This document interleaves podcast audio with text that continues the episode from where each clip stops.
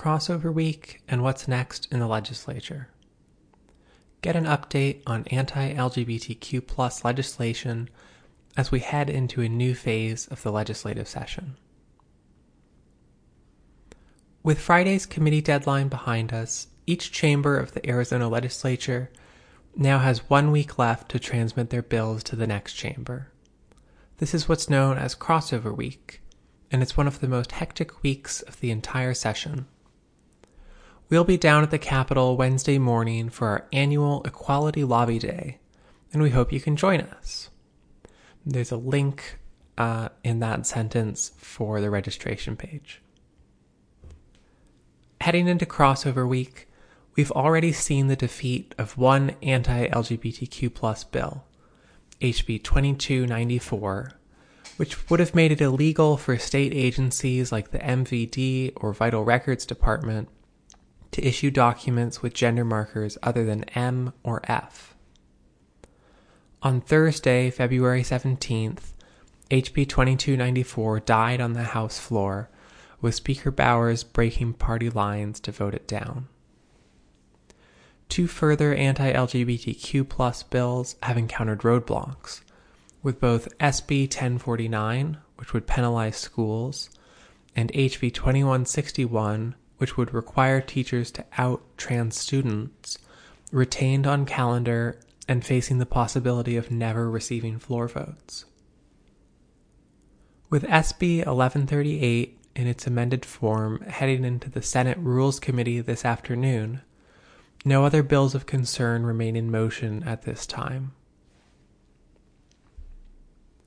When crossover week comes to a close, we'll then enter a period of a month in which bills that have crossed over from the House to the Senate or the Senate to the House can receive committee hearings.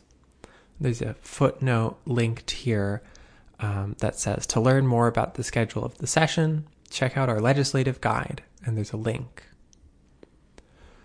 Two bills have already made it this far. The student athlete ban SB 1165 has been transmitted to the House and has yet to receive a committee assignment.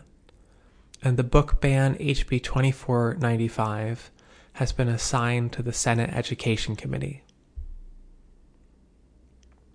By next Monday, SB 1165 and HB 2495 could be the only two anti LGBTQ bills left in the Arizona legislature.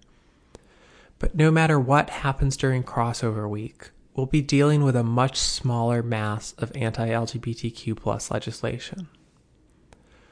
While strike everything amendments mean that no policy idea is ever truly dead until the end of the session, entering crossover week means getting to leave the following anti LGBTQ plus bills behind us.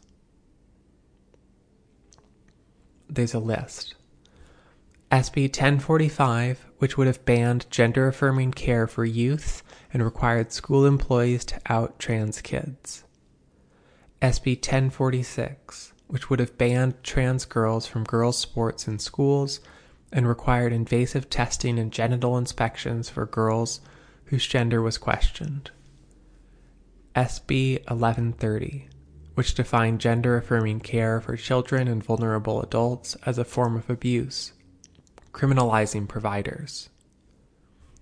HB 2011, which targeted GSA clubs and schools by introducing a parental opt in requirement and other restrictions. HB 2281, which would have introduced $15,000 penalties against individuals in violation of the Parental Bill of Rights. HB 2285, which would have restricted sexual health education about HIV, AIDS, and required sex education to emphasize biological sex and not gender identities. That's a quote. HB 2292, which would have mandated that Arizona birth certificates could only be issued with M or F gender markers. HB 2293, which stipulated that schools couldn't require employees to respect a student's pronouns or penalize them for misgendering students.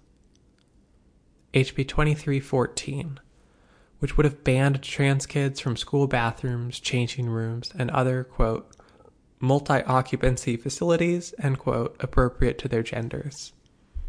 Finally, HB 2608, which would have banned gender affirming care for youth. There's a final footnote which reads Note that the developments around SB 1138 make it unlikely for any bans on gender affirming care, like SB 1045, SB 1130, or HB 2608, to return as strike everything amendments. For any uh, links that came up, you can check out the show notes or visit equalityarizona.substack.com.